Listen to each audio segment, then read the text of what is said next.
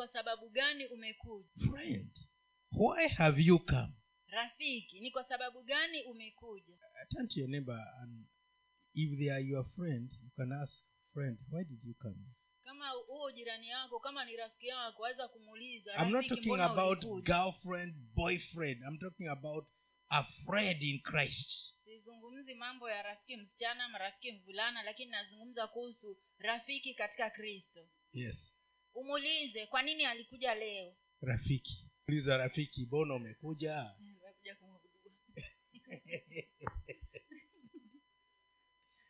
I want to i want to wake you up now. That's why i'm ask, i'm bringing the topic first. Nataka kuamsha na ndio maana naleta hicho kichwa kwanza. Number one. Cha kwanza kabisa. It makes that that question tells you that you are sitting next to a friend. Cha kwanza kabisa hilo swali linaonyesha kwamba unaketi karibu na jirani yako na rafiki yako. yes. Unaketi karibu na rafiki. Kwa hivyo huyo si adui. Sindio sio tumepita hiyo eh? nani hakupita hiyo? Nani hakupita? Kama hukuuliza swali ama hukuuliza basi wewe huna rafiki. Yeah. you are supposed to be sitting next to a friend. Especially baada ya kula meza ya bwana pamoja. Ama uki- ukiwa unatarajia kula meza ya bwana pamoja na huyo aliye kando yako hana hana alternative isipokuwa kuwa friend. Hana njia ingine isipokuwa awe rafiki yako. Tunaelewana?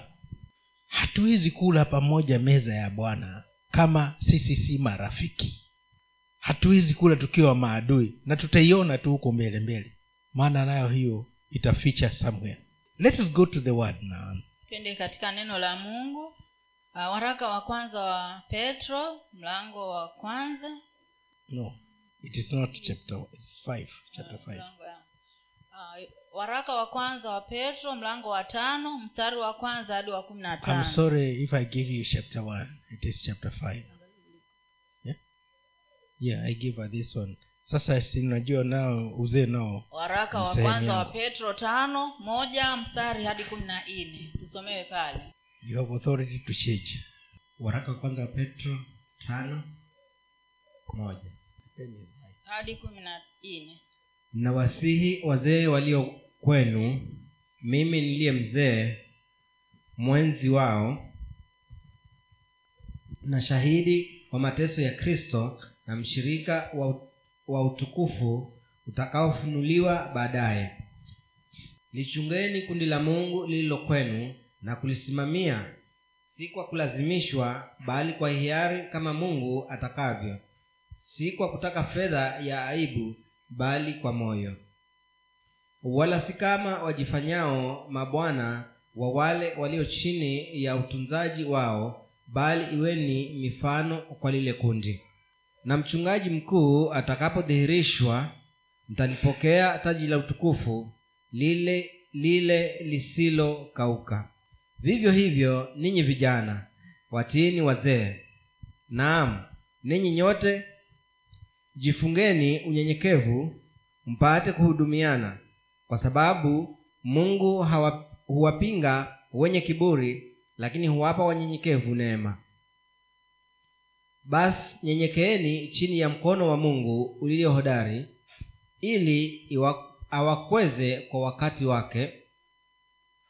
Huku mkimtwika yeye fadhaa zenu zote kwa maana yeye hujishughulisha sana kwa mambo yenu.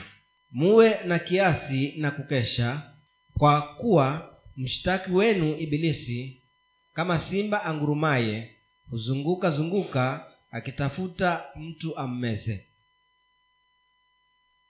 Nanyi mpingeni huyo mkiwa dhabiti katika imani mkijua ya kuwa mateso yale yale yanatimi, yanatimizwa kwa ndugu zenu kote duniani. Na mungu wa neema yote aliyewaita kuingia katika utukufu wake wa milele katika kristo mkiisha kuteswa kwa muda kidogo yeye mwenyewe atawaimarisha atawathibitisha atawatia nguvu na kuwapa msingi imara. Uweza una yeye hata milele na milele. Amina. Kwa mkono wa silwano ndugu mwaminifu kama nijuavyo nimewaandikia kwa maneno machache ku, kuonya na kushuhudia ya kuwa hii ndiyo neema ya kweli ya mungu. Simameni imara katika hiyo mwenzenu mteule hapa babeli awasalimu na marko mwanangu. Salimianeni kwa busu la upendo. Amani na iwe kwenu nyote mlio katika kristo. Amina. Majorly, I will dwell on that verse 14 today. sana sana nitakaa sana katika huo mstari wa kumi na nne leo Because I dealt with the whole chapter on Friday. manake katika uh, huo huo mlango wote niliushughulikia siku ile ya ijumaa Now we anyway, I'm going to mention a few things, and but I'll dwell on verse 14. hata hivyo bado nitataja mambo kadha wa kadha lakini sana sana nitakaa katika mstari wa kumi na nne When we look at this chapter, unapoangalia katika uh, sehemu hii ya maandiko mlango wa tano this is a message that was written by somebody who had been senior in ministry. unapoangalia sehemu hii ya maandiko utatambua ya kwamba ni ujumbe ambao uliandikwa na mtu ambaye alikuwa amekuwa mzee katika huduma. Amekomaa. Amekomaa katika huduma. He was there with Jesus. alikuwepo pamoja na bwana wetu yesu kristo.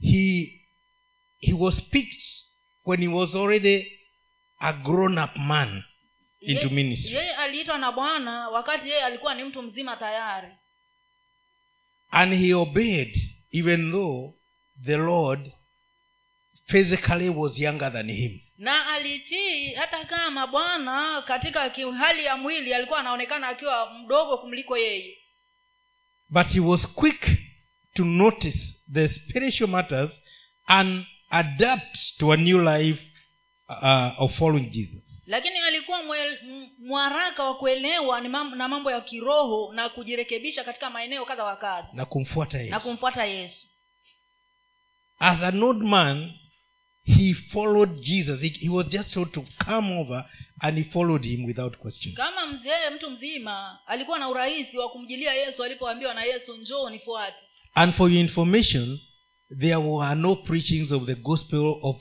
that, that kind in those days. Na kwa taarifa yako katika nyakati zile kulikuwa hakuna wa- wahubirio katika hali hiyo nyakati zile What was there is that there were teachers who were called the rabbis. kile kilichokuwa ni kwamba kulikuwa na waalimu ambao walikuwa wanawaita rabi And they used to teach the children from the time they are young and they, they keep on with them until they are, they are mature. na walikuwa wakiwafundisha watoto tangia ni wadogo kabisa hadi wakomae And they were always adapting. They, they, were, they were adapting the lifestyle of, of that person. na wakawa wanashika wanashika mtindo wa maisha wa yule mtu They copied everything, even the style of walking yaani of the rabbi. yani walishika kila kitu hadi mtindo wake wa kutembea yule rabi If he used to, to walk turning around, that is the way they would, they would adapt. kama wa kutembea akiangalia angalia huku na huku basi hivyo ndivyo wangeshika. And that is why when Peter tried to escape, when during the crucifixion, he said, I don't know this said, No, even your talk is just like him. na ndio maana petro wakati ule ambapo yesu alikuwa amekamatwa alipoulizwa na wale watu walimwambia kwamba hata kuongea kwako na kutembea kwako ni kama yeye.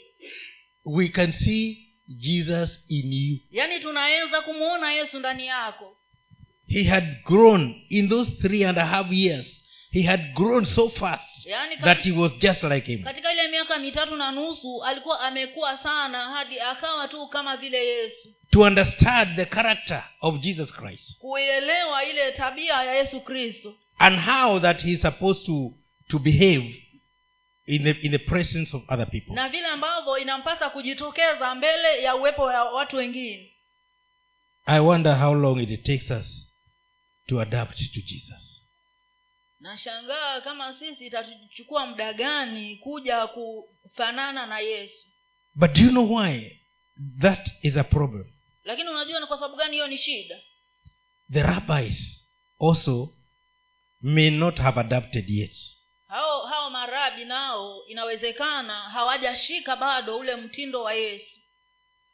So we cannot capture it so well. Kwa hivyo hata sisi nasi hatuwezi kuvishika kwa urahisi. There's a word that is in a, in in a, in a, in malachi chapter 2 i think it is verse verse 17 not 17 about verse 8 or uh, 7 or 8 it says that levy levy the mouth of levy should be teaching wisdom. Instead it is teaching thing, other things. Kuna hilo neno katika kitabu kile cha malaki mbili. Either can somebody confirm quickly whether it is verse 7 or 8 that levi is supposed to be teaching wisdom his mouth is supposed to be teaching wisdom. Ya, yaani hapo neno linasema ya kwamba ule kile kinywa cha lawi kinafaa kiwe kinafundisha hekima. 7 yes.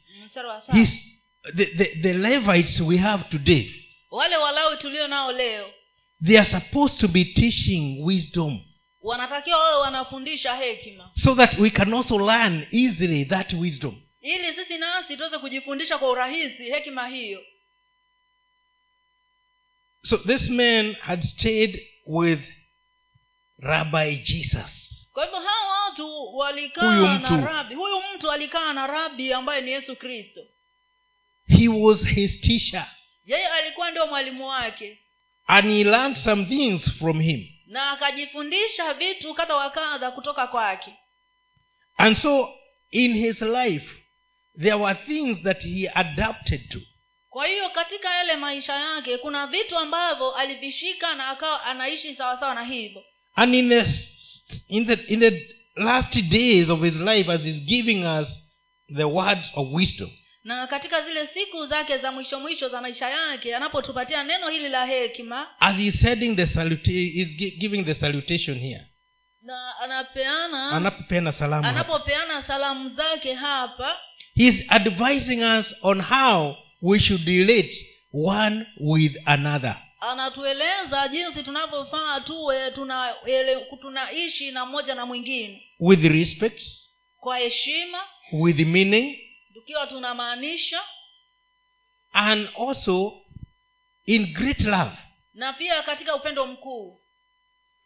That as you greet each other there it should not be out of habit but out of love ya kwamba hata unaposalimiana moja na mwingine isiwe tu ni kwa sababu ni kawaida ama ni desturi ya kwamba msalimiane lakini inafaa iwe inatokana na upendo. And my question is when you hug what do you mean? Na swali langu hapa ni je unapomkumbatia mtu unamaanisha nini? Because the kiss here is not the lip service. Maana uh, uh, hiyo busu hapa si ile ya mdomo. Si lazima tini mdomo uh, uh, ile kukumbatiana ni ni a kiss. You are kissing that person. You are attached to that person. Hapa inamaanisha ya kwamba unapomkumbatia mtu yani una- unambusu yani. What is in it? Hiyo kukumbatia ya kwako inamaanisha nini kwako? Especially here in the coast. Hasasa sana hapa katika mwambao wa pwani. My wife was surprised when i talked about kuramka on friday mke wangu alishangaa sana nilipozungumza mambo haya yanaitwa kuramuka ile siku ya juma ya ijumaa. When you go to ramka what is in it? Yaani unaposikia mtu ameondoka alafu unaenda kuramka unaenda unamaanisha nini unapoenda kufanya kitu hiko? Are you going so, just to be seen or does it affect you? Unaenda tu pale ili uweze kuonekana ama jambo hilo kwa kweli limekugusa wewe? You are so fast to get there kuramka. yaani una haraka sana kufika pale kuramka. But what is in it? What what are you carrying Lakini- for that person? Lakini wewe unapoenda kwa huyo mtu kuramka unabeba nini? Nini iko ndani yako? Are you just going to see? Na unaenda tu kuona. ama unaenda tu kuonekana? Wengine wanaenda hata si kuonekana ni kuona. Accident imefanyika huko pale kuramka. Na nikuona upate stori za kueleza watu. Ni kweli? Mtu amekufa uko hapo. Ah, hata mi nilimwona ndio. Alikuwa anakaa tu kama amelala. Upate stori na umeenda kuramka. When you get there and you are kissing this person within pain who really need somebody unapofika pale na unamkumbatia huyu mtu ambaye anapitia hali ya huzuni inamaanisha nini ndani yako? Because in the christian character maana i would rather you don't go. Maana katika tabia ya kikristo kama ni hali hiyo basi hata heri usiende. Unless you have a meaning in your going. Isipokuwa katika kwenda kwako kuna kumaanisha ndani yake. Because we are not hypocrites in Ma- a christian character. Maana sisi si watu wa, wa kwenda kujifanya katika Unafiki. Una, si hatupaswi kuwa na unafiki. Si ndio? Kama unaramka raamka kikweli. Afadhali usiende. Afadhali usiende lakini iwe ni kweli. Kwa sababu hatuna unafiki. Katika ukristo inapaswa kusiwe na unafiki thats what he says. Greet each other with a kiss of love. Na ndio maana akasema ya kwamba salimianene kwa salimianeni kwa busu la upendo. Are you going to that person because of the love or just to see? Je waenda kwa huyo mtu kwa sababu ya upendo ama waenda tu kuona? Or are you going to be seen ama waenda kuonekana. So they may not ask you why were you not here? Why did i did you not come? Ili wasije yaani unaenda tu ili wasije wakakuuliza mbona sikukuona pale? But even if they saw you what meaning could La- it have la- brought to your presence? Lakini hata kama ulienda kwenda kwako pale ulio ujio wako pale ulileta ulileta maana gani? I want you to understand i'm not rebuking i'm teaching. Nataka uelewe ya kwamba si ati nakemea lakini nafundisha according to this word. Sawa sawa na neno hili. That there is an expectation in the christian character to be truthful even in hugging and even in shaking hands. Ya kwamba kunatakikana kuwe na huo ukweli katika hata ile hali ya kusalimia kwa mkono. When you greet hands that means you know the, the, the word says that when you greet hands you are entering into a covenant neno linasema ya kwamba unaposalimiana mtu na mkono ni kwamba mnaingia katika maagano going to see part of it today. Tutaenda kuona sehemu ya hiyo hivi leo. You see it is not it doesn't have to be written if you are truthful. Si lazima iwe imeandikwa kama wewe una ukweli ndani yako. History tells us that uh, uh, julius caesar when he was assassinated he was he died not because of the words but because of disappointment. Uh, historia, inatuambia kwamba huyo julius caesar alikufa si kwa sababu alijeruhiwa lakini ya, kwa sababu ya kufedheheka. People were were, were, were putting knives. They were, they, they were they were just piercing him with knives.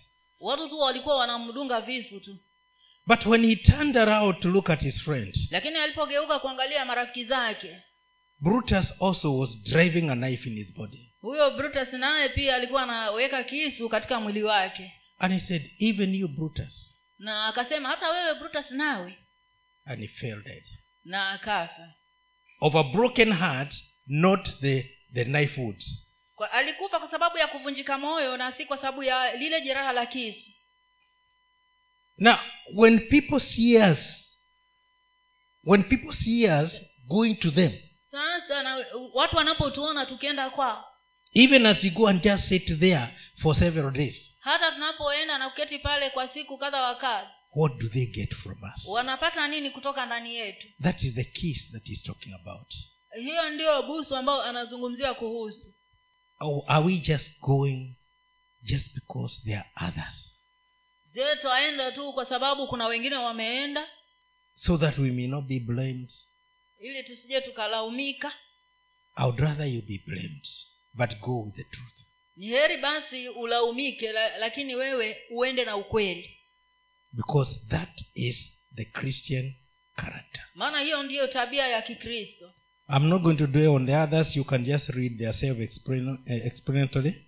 Sitaenda kuangazia hizo zingine maana zimeelezwa kwa uwazi.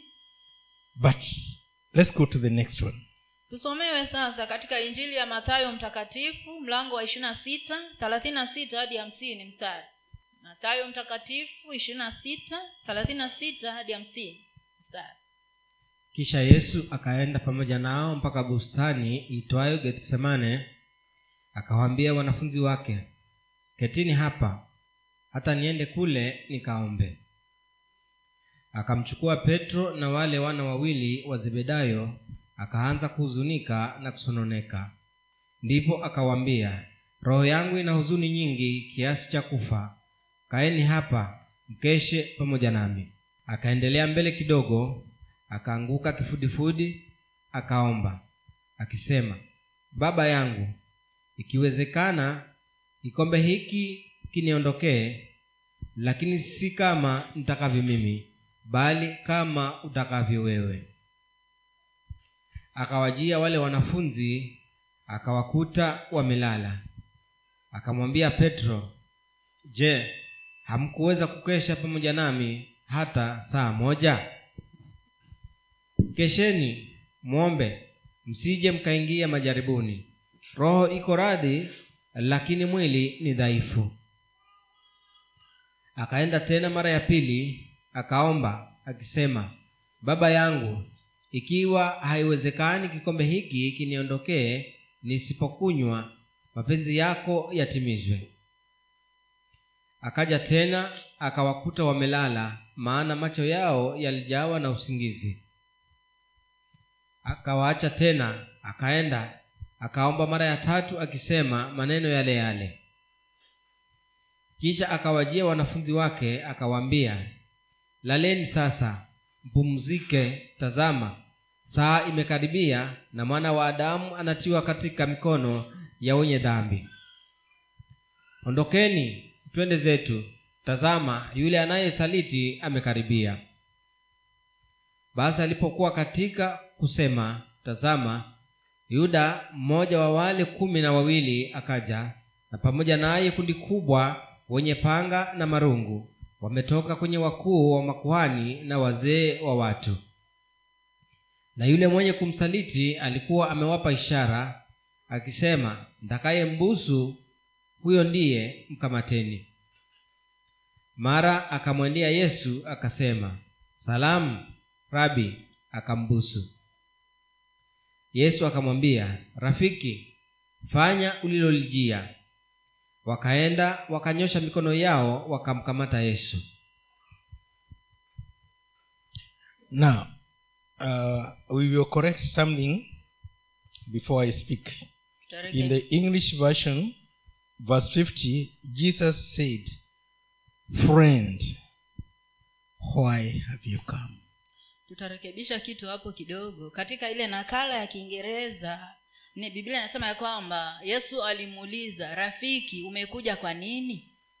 Now the story about his arrest when they were having they were they, they were having their the last supper. Hadithi hiyo ya kukamatwa kwake yesu wakati walipokuwa wana, eh, wanakula ile pasaka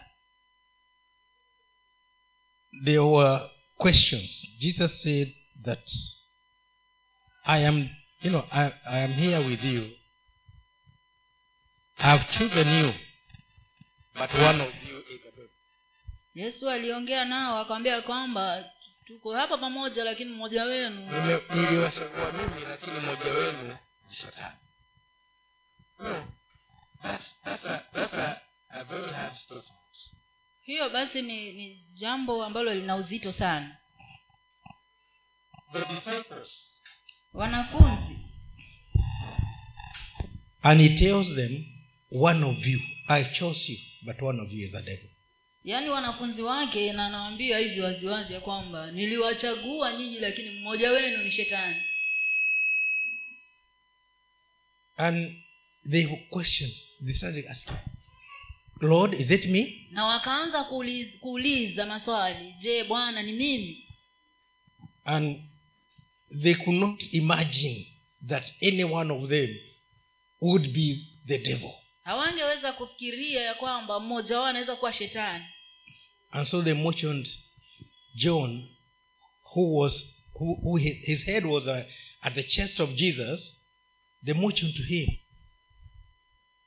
You because they could not talk muulize na wakamwashiria yohana ambaye ah, alikuwa karibu sana na yesu aka wakamwambia hebu muulize ni nani? Ni nani? And he told him secretary the who were deep after me in some versions the one who were deep after me. In some other versions the one in which how deep the bread and give he is the one. There are two the, the, there are two versions about this that, that statement. nakala tofauti tofauti za bibilia kuna ile inasema ya kwamba yule nitakayechovya pamoja naye na kuna ile inayosema yule ambaye nitachovya mkate na nimpatie ndiye ambaye tansaliti so they were waiting uh, john was waiting and then obviously when he he dipped and gave it to him so he must have given them a sign. Kwa hiyo alipochovya mkate na yesu alipochovya mkate na akampatia yuda lazima huyu yohana labda aliwambia akaonyesha ni huyo. Jamani huyo ndiye shetani. And then jesus told him go and do what you are to do.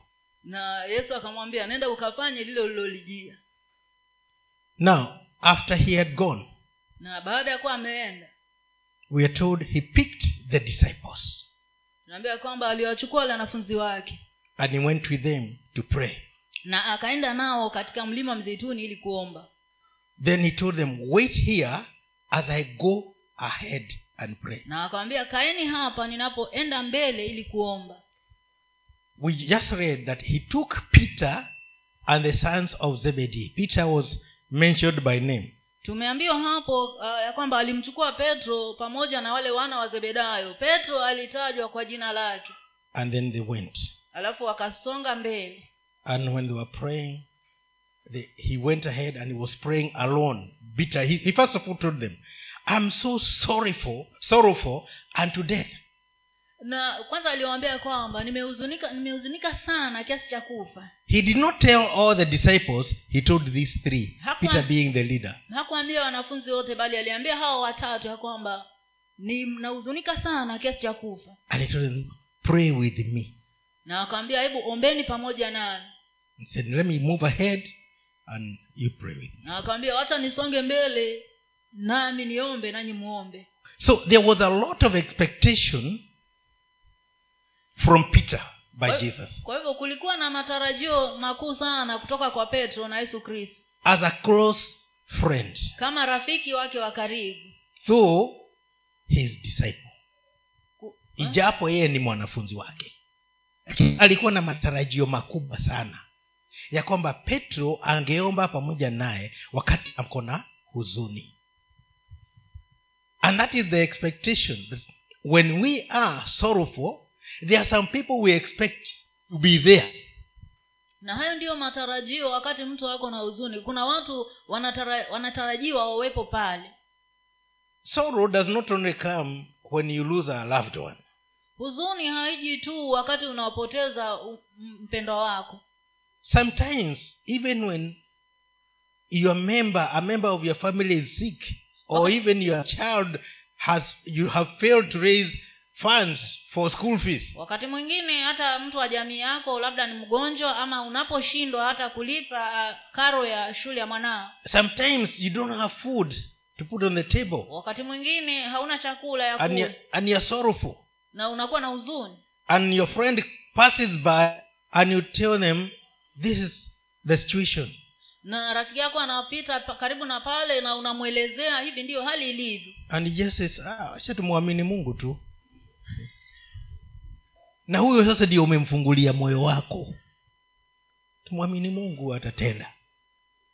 Wewe ulisema si angeguzwa tu akaingia mfukoni akajikuta ametoka na kitu na alafu anakuambia tumwamini mungu. Sasa unashindwa eh, sa urafiki huu nikiaje eh? bwana asifi sana. Amen. There are some expectations. Kuna matarajio. So peter fell asleep together with the others. Sasa ye, petro akashikwa akalala pamoja na wale wengine. When jesus came back he found them asleep he said peter couldn't you even have prayed with me for one hour? Yesu alipokuja akamkuta amelala akamuita petro hungeweza kukesha nami angalau kwa lisali moja? So there were things that peter was being taught and trained as i am training you now. Kwa hivyo kuna vitu ambavyo petro alikuwa anafundishwa na kuelimishwa kama vile navyokufundisha leo there is a high expectation from your friend kuna matarajio makuu kutoka kwa rafiki yako. And if you don't show up na ikiwa hutajitokeza that friend doesn't know anywhere else to go. huyo rafiki hajui mahali pengine pa kwenda. Let me give you a short, a short personal story. Wacha nikwambie hadithi moja fupi ya kibinafsi. After i resigned to serve god baada ya kuwa nimestaafu kazi ili nimtumikie mungu i i had long years of staying without any money. Nilikuwa na miaka mingi ambayo nilikaa pasipo pesa yoyote. My wife was also not employed then. She was not in a job. Katika wakati huo mke wangu pia alikuwa hajaajiriwa alikuwa hana kazi. Alikuwa ameajiriwa huko mbeleni lakini ikafika kipindi cha masomo ikawa sasa hakuna pesa tuliishi hivyo lakini mungu akaprovaidi kivyake. Lakini ipo siku moja hali ilikuwa ngumu kiasi cha kwamba mke wangu akaniambia watoto wamekataa kunywa chai kwa sababu hakuna mkate. Sasa hiyo unaambiwa hivyo huna chochote. Sina kitu. Kanyamaza tu alafu nikakumbuka kuna koti moja nilikuwa nimeona shilingi kumi na sikuitoa nilichomoka mbio kana kwamba ndio ile ukizungumza mambo ya value ya pesa. Hiyo siku 10 shillings was very valuable but it was also able to do a lot. Nikaenda nikatoa shilingi kumi nikaja ikapatia haya wanunue mkate. Angalau tuondoe hiyo shida ya mkate saa hiyo. Akaishika asema kwa sababu ya vile umebehave sitanunua mkate. Hizi nitanunua makaa.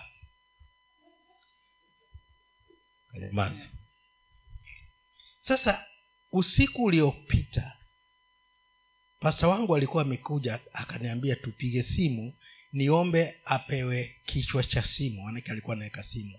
Na kuna kichwa cha simu nilikuwa nacho cha ndo wengine mombasa. Sasa yule dada wale wanamjua wangari akaja the following day. Sasa hiyo siku hiyo siku ya, ya shilingi kumi akaja. Akaenda kwa pasa mashumbe akakaka huko. Akasikia no hajatosheka akaja kwetu. Sasa tukaongea maana tulikuwa huru tu kuongea. Kamwambia eh, kamwambia basi. Kaneza mkoja? "Ah, kama tuko sawa hatuna neno. Kama kabisa hakuna shida. Kaambia "Eh, hakuna shida lakini leo kilikuwa kimeumana. Watoto walikataa shai kwa sababu hakuna mkate nikakumbuka shilingi kumi. Nilipomtolea mke wangu aka akasema hata nunua mkate atanunua makaa. Siku anamwambia hivyo ili anipe pesa. Please understand me. Akasema aliposikia hivyo akaanza kutoka machozi. Akafungua poshi aka- akanipatia mia tano akaninyoshea mia tano. Nikamwambia. Kaambia kwa nini na- nakutupatia na moyo safi? Nikamwambia kama unanipatia na moyo safi ni uniahidi kwamba utasikiza stori yote. Kaniambia haya niambie. Nikamwambia mungu aliniambia nije kwako unipatie shilingi elfu tatu lakini mimi siombi pesa. Sina tabia ya kuomba pesa. Kwa hivyo sikuja siku, sikuja. Kaambia siungeniambia wakati mko mnaongea nasi? Nikaambia siwezi ni yule ambaye ananituma akus, akusukume. Nataka ukapche hiyo. Anayenituma akusukume. Kwa hivyo usiyetake mtu akueleze. Washa mungu akusukume ufanye kitu. Bwana siwe sana. Amen. kama wee ni wa maana ni kwamba mnaweza mkaketi pamoja kanisani. Washa mungu akusukume kaniambia mimi mungu alikuwa ameniambia kuna mtu kilifi ataniitisha pesa na niko na uwezo wa kuzitoa. Kwa hivyo nimpatie. Lakini sasa ulipokosa kuniambia mi nimekuja bila pesa. Kaambia si shida provided umesukumwa utanipatia. Maana nilikuwa nipeleke familia yangu nyeri tupitie kiambu tukae wiki moja ya mkutano alafu tuende nyeri na sina pesa na nilikuwa nimewazoeza kila mwaka lazima tuende for two weeks. One week mafundisho one week tuende nyumbani. Tulikuwa tunaachania Kia- kiambu na kina kina mama patience uh, mrs Marme na wengine. We uliwahi kwenda? We ukuenda ah, basi takupeleka nyeri direct. Sasa mimi ni- ni- nilipomwambia hivyo akaniambia basi itabidi sasa tugoje mpaka mandi sasa hapo iko ilikuwa ni saturday. Tugoje mpaka mande maanake banki zimefungwa. Atm zilikuwa haziko. Kwa hivyo ni mpaka uende in person. Ndio ukatoe pesa. Kaambia sawa. Kwa hivyo sande ikabidi twende. Akasema sande mtakuja mlale kwangu. Na kwake najua ni wapi? Hotelini yeye alikuwa resident manager wa inaitwaje? Hiyo hoteli It was one of the big hotels anyway. Kwa hivyo tukaenda pale tukakaa tukala vizuri tu. Wacha ile ile ile, ile mkate sasa twala breakfast ya kisawasawa na sapa na lunch. Nalipiwa gari na napewa ile elfu tatu. Haya tukaenda zetu. Kwa sababu gani? Katika lile hitaji langu kuna mtu ambaye ni rafiki ambaye ako na uwezo wa kusikiza mungu hebu muulize jirani yako, ushawahi kusikia mungu amekunenea kuhusu rafiki yeyote? Muulize tu. Muulize tu. Na kulingana takavyokujibu utajiuliza kama yeye ni pita ama ni mwingine. Bwana ziwe sana. Kwa hivyo mungu akakutana na hilo hitaji pasipo mimi kung'ang'ana kuuliza mambo mengine si mpaka nikuambie si uone kwani macho ya kiroho ni ya kazi gani? Hebu muulize jirani macho ya kiroho ni ya kazi gani? Pita alikuwa ni atumie macho ya kiroho. Leo huyu ameniambia ana shida. Nini silale? Yeye anaomba mi nalala. Ah, urafiki wa wa aina gani huu anyway, it happens hata hivyo ilitokea hivyo. And he told them okay now let's let's go because the betrayer is just around the corner. Na ndipo akamwambia sasa basi na twendeni zetu maana hata yule msaliti amekaribia. And they got there. Na walipofika pale immediately judas showed up. mara moja yuda iskarioti akajitokeza. Judas was the treasurer of the jesus ministry. Huyu huyu yuda ndiye aliyekuwa mweka hazina katika ile huduma ya yesu. So he comes very very you know the most trusted man. Kwa hivyo anakuja akiwa ni mtu ambaye ameaminika zaidi kuliko and he goes to jesus and says rabbi how are you? Alafu anamwendea yesu na kumkumbatia na kumwambia rabi na kumsalimia. Unaendeleaje rabi and then jesus asked him friend why have you come? Alafu yesu akamuuliza rafiki mbona umekuja you did not come to greet me you came to betray me. Hukuja kunisalimia bali umekuja kunisaliti. The last time we met we parted so that you may go and betray me. Now why are you coming to to show me the friendship? Mara ya, ya mwisho tulipokutana tuliwachana na tuliwachana ili uende ukanisaliti. Na sasa kwa nini unakuja kunionyesha urafiki? I want you to think about that on your own. Sitakufafanulia sita, zaidi. Waliashana akamsaliti kilio ni ufanye fanya haraka. Akapewa tonge la, la mkate akala. Eh? alafu aka sasa mission ilikuwa ni aende akasaliti. Sasa anakuja hapa kusalimia. Sasa anakuja kusalimia nini? Si kusema basi jamani huyu mchukueni. Kumbe alikuwa yule nitakayembusu huyo ndiye mchukueni. And immediately they arrested him na baada ya kuwa wamemkumbatia vile wakam, wakamkamata mara moja. Now when we meet our people are we betraying them or are we expressing the love we purport to? Sasa nauliza swali tunapokutana na watu wetu je tunawasaliti ama tunadhihirisha upendo kuwaelekea?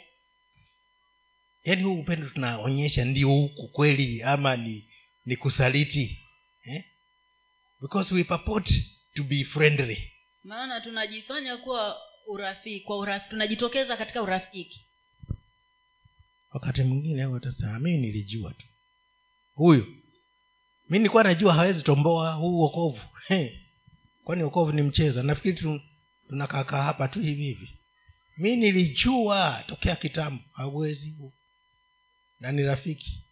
Kabla ya hilo tukio kufanyika ah, ndugu bwana asifiwe. Uendeleaje sasa imefika mahali mi nilijua tabia zake. Niziona kufikia mbali.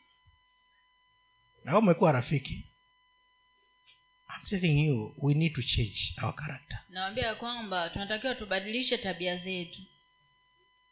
If you knew you were supposed to have acted according to james chapter 5 verse 19 and 20 kama ulijua kuwa huyo mtu anaenda kuanguka ulikuwa wafaa ujitokeze sawasawa na yakobo tano mstari wa kumi na tisa hadi ishirini. You read it for yourself and find utaenda kujisomea mwenyewe hapo. But now you are supposed to be showing that love. Lakini sasa unatakiwa uwe unaonyesha huo upendo. Jimmy swagat is the man who helped me to understand how to receive the holy spirit jimmy sagat ndiye ambaye alinifundisha jinsi ya kuelewa kumpokea roho mtakatifu. But when he was betrayed and he fell from the grace lakini wakati aliposalitiwa na akaanguka kutoka kwa neema many many many ministers talked against him.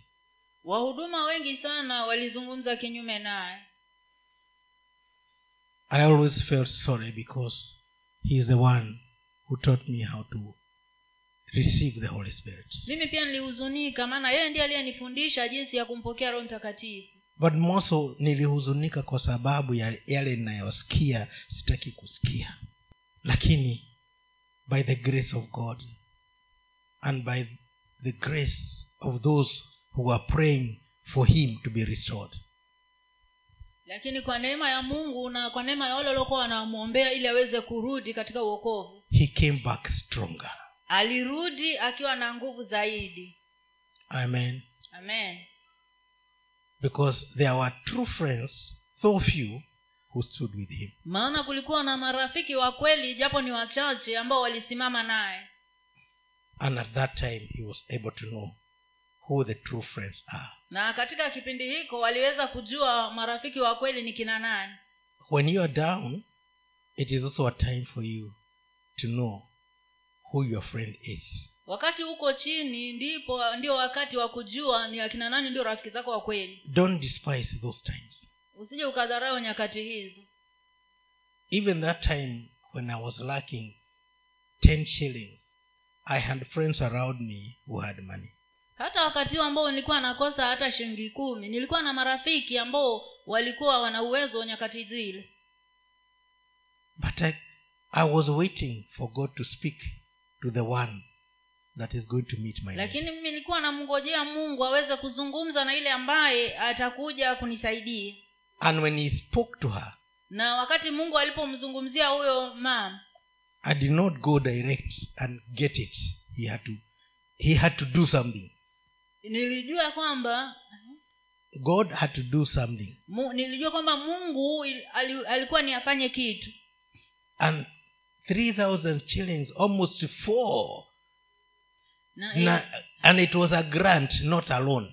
na shilingi elfu tatu karibu nne. karibu elfu nne nikazipata na si kukopeshwa ilikuwa ni pesa tu nimepewa it was not easy. Ilikuwa si rahisi. When you go to a friend you you go with a grant not a loan unapoenda kwa rafiki unaenda na pesa ya kumpatia na si mkopo. Don't go and do something expecting that one day they will do it back to you. Usije ukaenda ukafanyia mtu kitu ukitarajia ya kwamba siku moja atakufanyia wewe kitu. That's, that uh, orator mgogo said if you are complaining about people borrowing money from you asking you for money then pray to god that he makes you poor and make them rich so that you can ask them instead of them asking you. Oh, kuna yule mgogo yule ambaye huongea sana. Kasema sasa unalalamika wananiomba pesa wananiomba pesa pesa. Basi mungu akufanye maskini nao matajiri uwaombe wao. Eh, si utakuwa umelipwa hapo? Sasa hawatakuomba huo ndio utakuwa ukiomba jamani anga shilingi hamsini. Eh, itakuwa sasa um, umekaa mzuri shukuru mungu kwamba una watu wako wanaokutegemea. Wanasiwe sana. Amen. namba wano wakiwa wazazi wako. Mm-hmm. namba wano wakiwa wazazi wako. Hata kama anazo wewe apelekee tu. Kwa sababu ni, ni heshima. Si kwamba wanaohitaji and I'm telling you these things are true na kwamba vitu hivi ni vya ukweli. Situkimbie maanake haya mambo ni mengi katika kitabu cha samueli wa kwanza mlango wa ishirini thelathini na tano hadi arobaini na mbili mstari. Samueli wa kwanza ishirini thelathini na tano hadi arobaini na mbili hata asubuhi yonathani akatoka kwenda shambani wakati ule aliyoagana na daudi na mtoto mdogo alikuwa pamoja naye.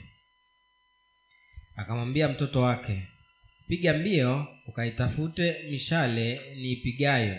Na yule mtoto alipokuwa akipiga mbio akapiga mshale ukapita juu yake. Na mtoto alipofika penye ule mshale aliyoupiga yonathani yonathani akampigia mtoto kelele akasema je mshale si uko mbele yako? Yonathani akampigia mtoto kelele haya hima usikawia mtoto wa yonathani akaikusanya mishale akaenda kwa bwana wake. Lakini yule mtoto hakujua lolote. Yonathani na daudi ndiyo walioijua habari yenyewe. Naye yonathani akampa mtoto silaha zake akamwambia nenda ukazichukue mjini. Basi mara alipokuwa amekwisha ondoka yule mtoto mara daudi akatoka mahali pale karibu na kile kichuguu. Akaanguka kifudifudi akajiinama mara tatu nao wakabusiana wakaliliana hata daudi akazidi. Naye yonathani akamwambia daudi nenda kwa amani kwa maana sisi sote wawili tumeapiana kwa jina la bwana ya kwamba bwana atakuwa kati ya mimi na wewe na kati ya uzao wangu na uzao wako milele. Daudi akaondoka akaenda zake yonathani naye akaenda zake mjini. You can read the whole chapter you'll get the story well. But these were two friends who were not equally matched unaweza kusoma hiyo hadithi mwenyewe kwa wakati wako ndio upate vizuri. Lakini tunaona ya kwamba hawa ni marafiki wawili ambao walikuwa hawako sawa. Jonathan was much older than david. Yonathani alikuwa mkubwa kuliko daudi. He was also a son of a king na pia yeye alikuwa ni mwana wa mfalme. and a warrior a soldier. Na pia alikuwa ni mwanajeshi david was a herdsboy of a farmer the son of a farmer. Daudi naye alikuwa ni mchungaji wa kondoo na pia alikuwa ni mwana wa, wa mkulima. But the day they met lakini siku waliokutana god connected them mungu akawaunganisha hao wawili and they became friends. na wakawa marafiki. Jonathan loved david. Yonathani alimpenda daudi he even gave him his sword hata alimpatia upanga wake. This, this sword was not an ordinary sword. Huu upanga haukuwa upanga wa kawaida. It was the second sword in the, in the whole kingdom. Ulikuwa ni upanga wa pili katika ule ufalme wote. The first sword was that one of king king saul. Upanga wa kwanza ulikuwa ni ule wa mfalme sauli. And the second sword was the one of the prince the crown prince that is joseph. Na wa Uh, pili ulikuwa ni wa huyu mwana wa mfalme ambaye ndiye alikuwa mrithi wa ule ufalme. So after saul he could have become king. Kwa hiyo baada ya sauli yeye angekuwa mfalme. And david was his challenger. Na daudi basi ndiye aliyekuwa anamtia changamoto. Because god had appointed him to be king instead of him. Maana mungu tayari alikuwa amempaka awe mfalme nafasi ya sauli. And he knew it. Na yonathani alijua kitu hiko. So the best thing he could have done was to kill david hivyo, so that he can become king. Kwa hivyo kitu cha kizuri ambacho angefanya ni kumuua daudi ili aweze kupata ile nafasi ya ufalme. After his father. Baada ya baba yake. But instead the father wanted to kill david because he also knew that david will be king. Lakini badala yake sauli ndiye ambaye baba yake ambaye ni sauli ndiye aliyekuwa anataka kumua daudi. Maana pia alijua kwamba daudi amepakwa mafuta kuwa mfalme.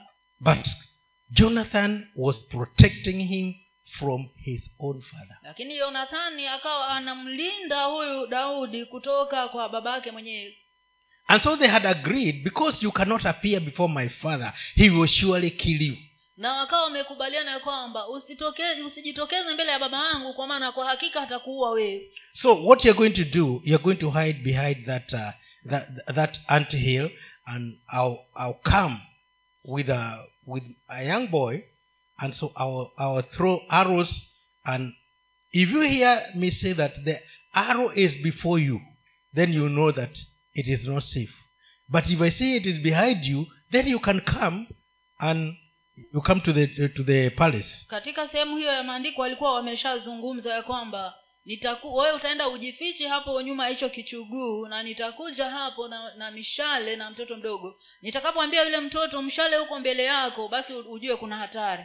Lakini nitakapokwambia mshale huko nyuma yako basi utajua kuko salama. So as he threw the arrows he made sure he threw one far beyond so that he could speak those words na kwa hivyo alipofika pale alipokuwa anarusha ile mishale alihakikisha kwamba mmoja uko mbele ameurusha mbele kabisa ili aweze kunena yale maneno. To save david from his own father. Ili amweze kumwokoa daudi kutoka kwa baba yake mwenyewe.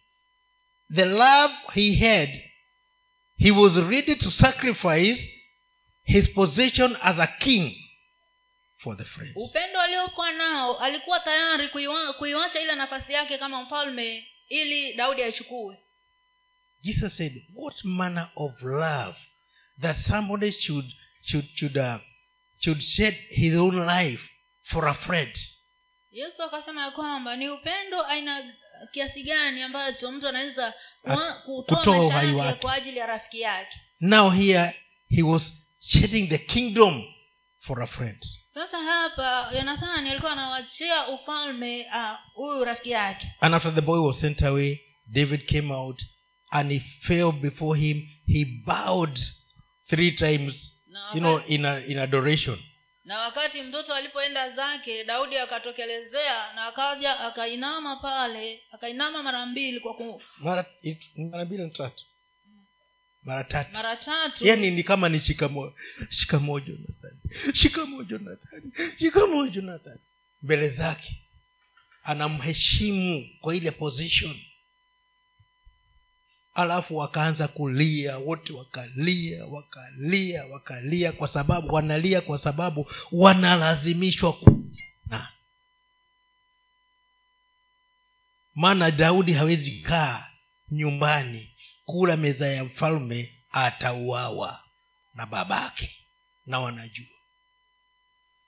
Wakalia wakahakiana wa- mpaka jonathan kwa sababu yeye ni mkubwa akaongea na huyu kijana. Akaambia sasa wewe enda tuna amani na usiwe na hofu. Maana tushaapiana maisha yetu mimi na wewe na pia kuhusu watoto wetu vizazi vyetu. Angalia huu urafiki wanaona hata huko nyuma. Jonathan anajiona akiwa amekufa na daudi akiwa mfalme akishughulikia jamii yake. Wapendwa what do you see in a friend? Nauliza rafi, unaona nini kwa rafiki yako? What do you see in your friend? Unaona nini katika huyo rafiki? Are you seeing a good future? Je waona siku nzuri zijazo and what do you give to a friend? Na wapeana nini kwa huyo rafiki? Do you give a good future? Je wapeana siku njema zijazo? We are not here by accident. Hatuko hapa kwa bahati mbaya. God has not joined us by accident. Mungu hakutuunganisha kwa bahati mbaya. He has joined us with a reason. Bali ametuunganisha kwa makusudi and he expects us to express this love to each other. Na tu, anatutarajia sisi tuweze kuonyesha upendo huu kwa mmoja na mwingine. And protect each other. Na kulinda mmoja na mwingine. Time is not on our side so we can finish.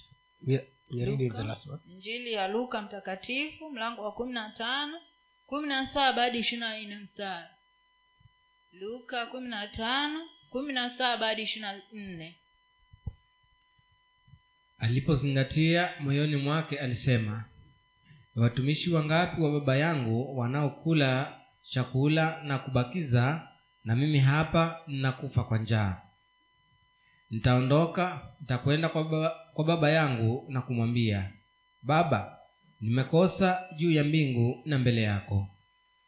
Sistahili kuitwa mwana wako tena nifanye kama mmoja wa watumishi wako. Akaondoka akaenda kwa, baba, kwa babaye. Alipokuwa bado mbali baba yake alimwona akamwonea huruma akaenda mbio akamwangukia shingoni akambusu. Yule mwana akamwambia baba nimekosa juu ya mbingu na mbele yako. Sistahili kuitwa mwana wako tena lakini baba aliwaambia watumwa wake leteni upesi vazi lililo bora mkamvike mtieni na pete kidoleni na viatu miguuni. Mleteni ndama yule aliyenona mchinje nasi tule na kufurahi. Kwa kuwa huyu mwanangu alikuwa amekufa naye amefufuka. Alikuwa amepotea naye ameonekana wakaanza kushangilia. This story we know it very the, the, prodigal, the story of the prodigal son. Hii hadithi tunaijua vizuri sana ya ile ya mwana mpotevu. Now it is showing us the true love of a parent. Inatuonyesha upendo wa kweli wa mzazi. And the, the confidence that the son has in the father na ule ujasiri ambao huyu mwana anao kwa baba yake. Si ujasiri Tume- tumefundishwa kuhusu confidence and courage. Pasta wangu ametufundisha. Confidence yani ana matumaini kwake si ndio? Mwalimu pasta nimepata? Ako nje. Nilikuwa namtafuta pale huko nimepata eh. confidence. Yani ana, sio ujasiri hapana lakini hapa inatumika katika katika si ujasiri lakini matumaini. Ujasiri tumefundishwa we ukuweko wewe. Umekuweko darasani. Uliko huwe umeanguka mtihani wewe. Mwalimu wangu pasa wangu akifundisha mi nilikuwa niko makini sana. Na nikamwonyesha picha ambayo umeiona. And this son comes with confidence that the father is going to receive him. Na huyu mtoto anakuja akiwa na uhakika kwamba baba yake ataenda kumpokea. Not courage but confidence. Si si, courage. Haku, hakuja na courage. Alikuja na uoga sasa mtoto alikuja hakuja na courage. Alikuja with fear. He came with fear and confidence. mtoto alikuja akiwa na hofu na ujasiri ndio yes.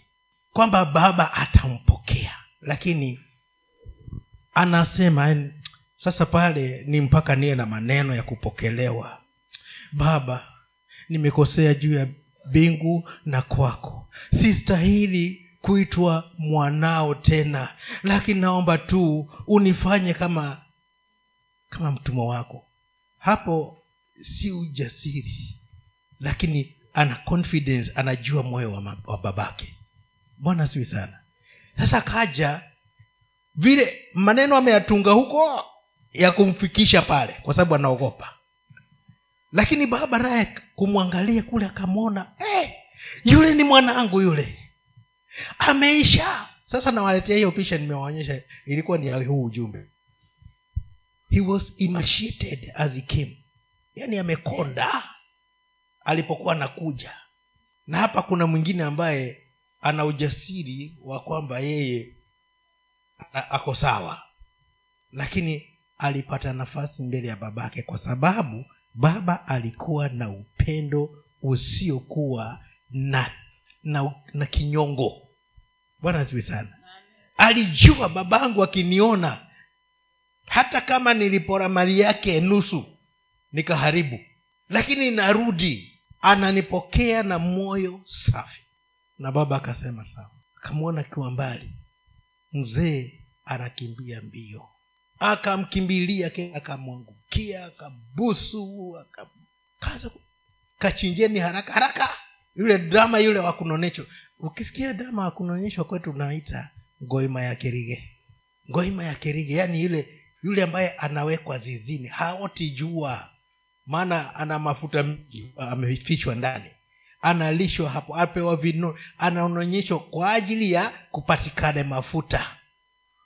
Siku hiyo akahukumiwa primashwale kwa sababu huyu kijana si mkora. Anarudi ni mwana anarudi. Ijapo alipora mali lakini si mkora ni mwana. Hebu elewa hiyo kitu baba hakuona mkora aliona mwana bwana asiwi sana. Amen. na nusu ya mali yake ame amekula na marafiki huko imeisha. Akampokea. Kukawa na sherehe. Kwa sababu aliyekuwa amekufa amefufuka. Aliyekuwa amepotea amerudi. Twawaonaje wenye dhambi jameni? How do we view these people some of us cannot even talk to our own people because they are sinners. Tawaonaje hawa wenye dhambi? Wengine hata hatuwezi kuongea na watu wetu wenyewe jamaa zetu kwa sababu ni wenye dhambi. Because they are not born again. Kwa sababu eti hawajaokoka. Let me tell you even though they are not born again they are our brothers and sisters. Wacha nikuambie hivi ya kwamba hata kama hawajaokoka bado hao ni kaka zetu na dada zetu and we are duty bound to restore them. Na tunalo jukumu la kuwarejesha. Take the sin out of them put them in. Hebu ondoa hiyo dhambi ndani yao na waingize ndani. Talk to them the truth in love. Zungumza nao ukweli katika upendo. They were not like it but you have to speak it. Hawatapenda lakini lazima unene unene huo ukweli. A story is told and this was real. Kuna hadithi ambayo ilisemwa na ni ya ukweli. A certain guy died in in mombasa. No he, he, he, decided, he died somewhere in coast. I think it was in mombasa. Jamaa moja akafa mahali pale mombasa. And the body was to be trans- transported to kisumu. Na mwili, na mwili ulikuwa unafaa usafirishwe hadi kisumu. And on the way the coffin was on top na there was a bang as they were moving. na njiani ile sanduku ilikuwa kule juu ya ile gari na katika njia kukawa na huo mlipuko. This thing happened in nairobi. Na kitu hiki kilifanyika kule nairobi. The guy revived. Huyu jamaa alifufuka. It is true. Na hiyo ni kweli. And when the guys had the commotion na wale jamaa waliokuwa ndani ya gari waliposikia hizo ghasia they they they removed the coffin. Ilibidi wa- watoe lile jeneza. And the guy sat there. Waliposhukisha jeneza yule jamaa alikuwa mfu akaketi. The brother looked at him. Wale kaka zake walimwangalia. Mmoja mmoja mmoja akamwangalia. Kaambia wewe unakataa kwenda nyumbani. Tandika mpaka akamuua. Akasema anakataa kwenda nyumbani. I, I, i want you to see how we are alimtandika akamuua. Ni kukataa unakataa kwenda nyumbani ndio unajifufukisha hapa.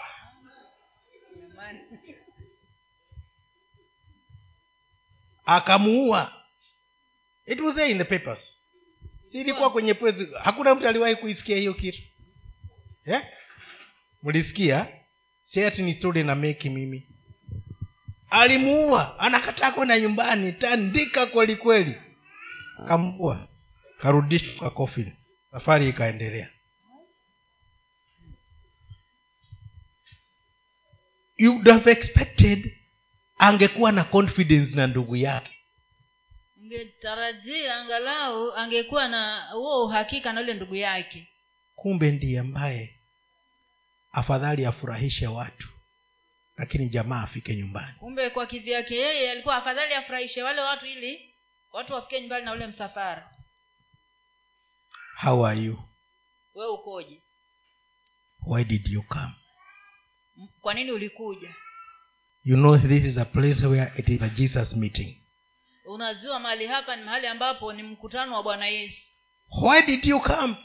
Kwa nini ulikuja?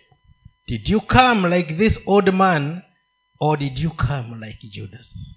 Je ulikuja kama huyo mzee ama ulikuja kama vile yuda iskarioti is jesus going to see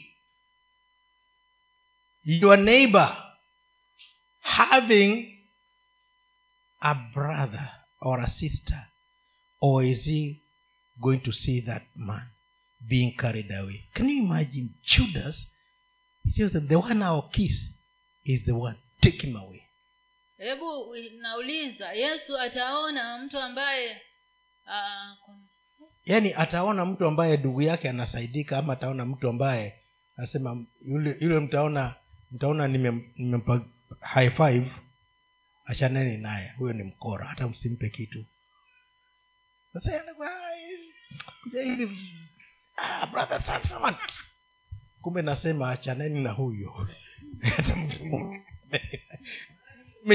tayari yule nitapatia high five wengine nitawapatia shishi lakini yule nitampatia high five.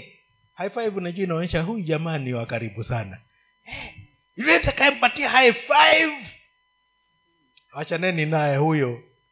Hata msi, msifikirie habari zake. Eh. yesu ataona nini? Hata tunapotoka kwenye ibada yesu ataona nini? Haraka zetu za kwenda nyumbani ama angalau kumjulia mtu. Na mimi husema unaposema how are you? Do you really mean it nami nasema nauliza unaposalimia mtu kumuuliza habari zake je kweli wamaanisha kwamba wataka kujua habari zake ama ni desturi tu? Let us change our character. Hebu tubadilishe tabia zetu. Simu niruhusu niashie hapo sasa